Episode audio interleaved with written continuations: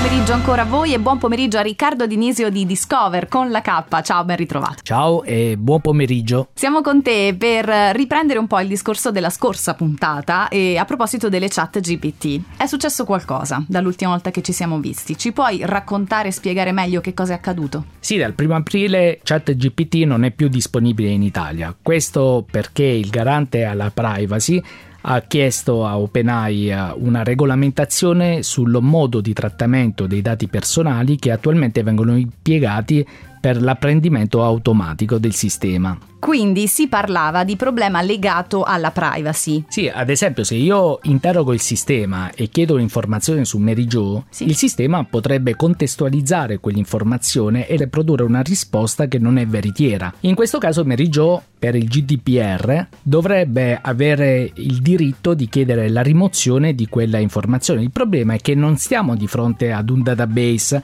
dove io posso ritrovare la notizia errata e cancellarla ma è il sistema che correla milioni di informazioni, ti restituisce probabilisticamente con una frase in cui eh, ti dà un'informazione che di fatto non esiste. Questo è il problema fondamentale. Di conseguenza, Mary Jo a chi andrebbe a chiedere di rimuovere un sì, messaggio che di fatto non esiste. Ok, ok, così è tutto più chiaro, grazie quindi a Riccardo. E c'era un altro aspetto da non sottovalutare però. Questi sono sistemi rivolti a un pubblico di over 13 anni. Sì. Il problema è che anche se è previsto che non possono essere utilizzati dai bambini, di fatto non esiste ancora un filtro che riesce ad escludere o comunque a comprovare l'età di chi sta utilizzando quel sistema.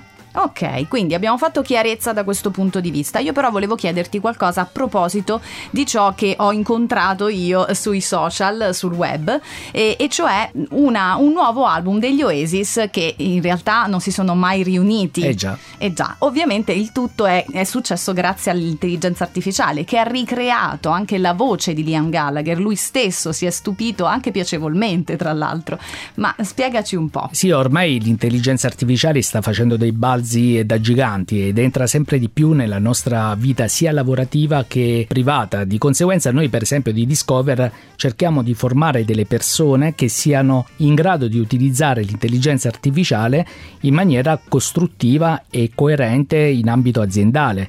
Però ci sono anche dei, uh, degli usi borderline e anche poco virtuosi. Queste composizioni di canzoni, di testi possono ledere i copywriter di, uh, di artisti Così come per esempio ci sono i deepfake, che non è altro di mettere il, le sembianze di personaggi famosi e utilizzare la loro voce per creare fake news. Oppure ti dico in più, e di recente le Iene hanno dimostrato l'esistenza di un'applicazione che si chiama Deep Nude che è in grado di denudare, levare i vestiti e quindi a una persona a partire da una semplice fotografia. Mm-hmm. Questa è un'invasione molto grave della privacy con delle gravissime conseguenze. Delle gravissime conseguenze. Assolutamente. Bene, abbiamo fatto chiarezza come vi dicevo, in più abbiamo ecco, scoperto tante curiosità. Fatto sta che bisogna quindi formarsi e regolamentare il tutto. Mi sembra che sono, questi sono ovviamente gli step successivi. E grazie a Discover è possibile formarsi e Riccardo Dinisio è a vostra disposizione e tornerà con noi la prossima volta per raccontarci anche tanto altro. Grazie Riccardo Dinisio su Delta 1. Grazie a tutti.